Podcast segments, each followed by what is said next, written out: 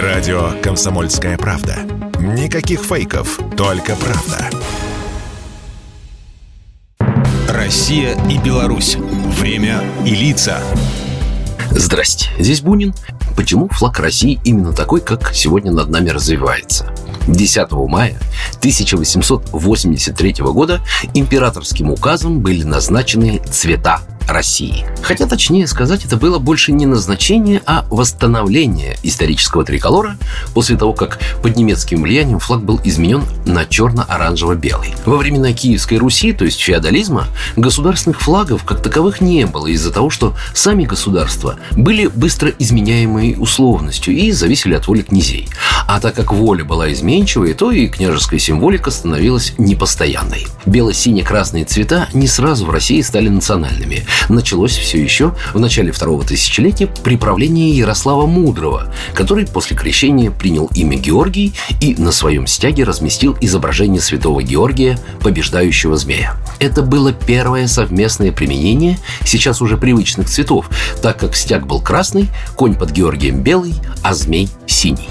Флаги же, как таковые, стали использовать позже, после развития мореплавания, когда их поднимали над судами для идентификации. В 1668 император Алексей Михайлович Романов приказал строить корабли для охраны торговых караванов, идущих за рубеж, следовательно, на них было необходимо использовать флаг. На «Орле», первом корабле, построенном по его приказу, был как раз и поднят бело-сине-красный флаг. Как государственный, такой флаг создает и начинает использовать Петр I. Тогда же появилось и официальное толкование используемых цветов.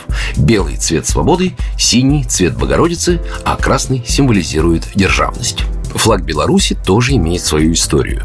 Настоящий – тот, что красно-зеленый, и который символизирует абсолютную независимость от каких-либо шляхетских, литовских или прусских князей, и уж тем более от немецко-фашистских захватчиков, при которых бело-красную тряпку поднимали над собой коллаборационисты. С полноценным оформлением Беларуси как республики в составе Советского Союза поначалу флаг был просто красным, а в левом углу помещены золотые буквы ССРБ.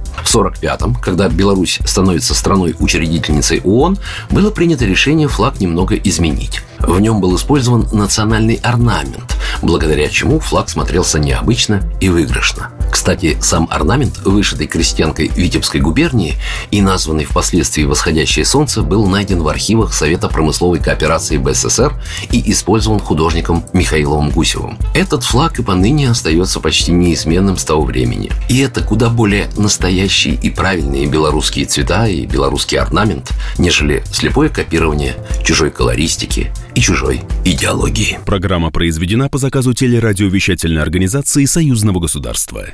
Россия и Беларусь. Время и лица.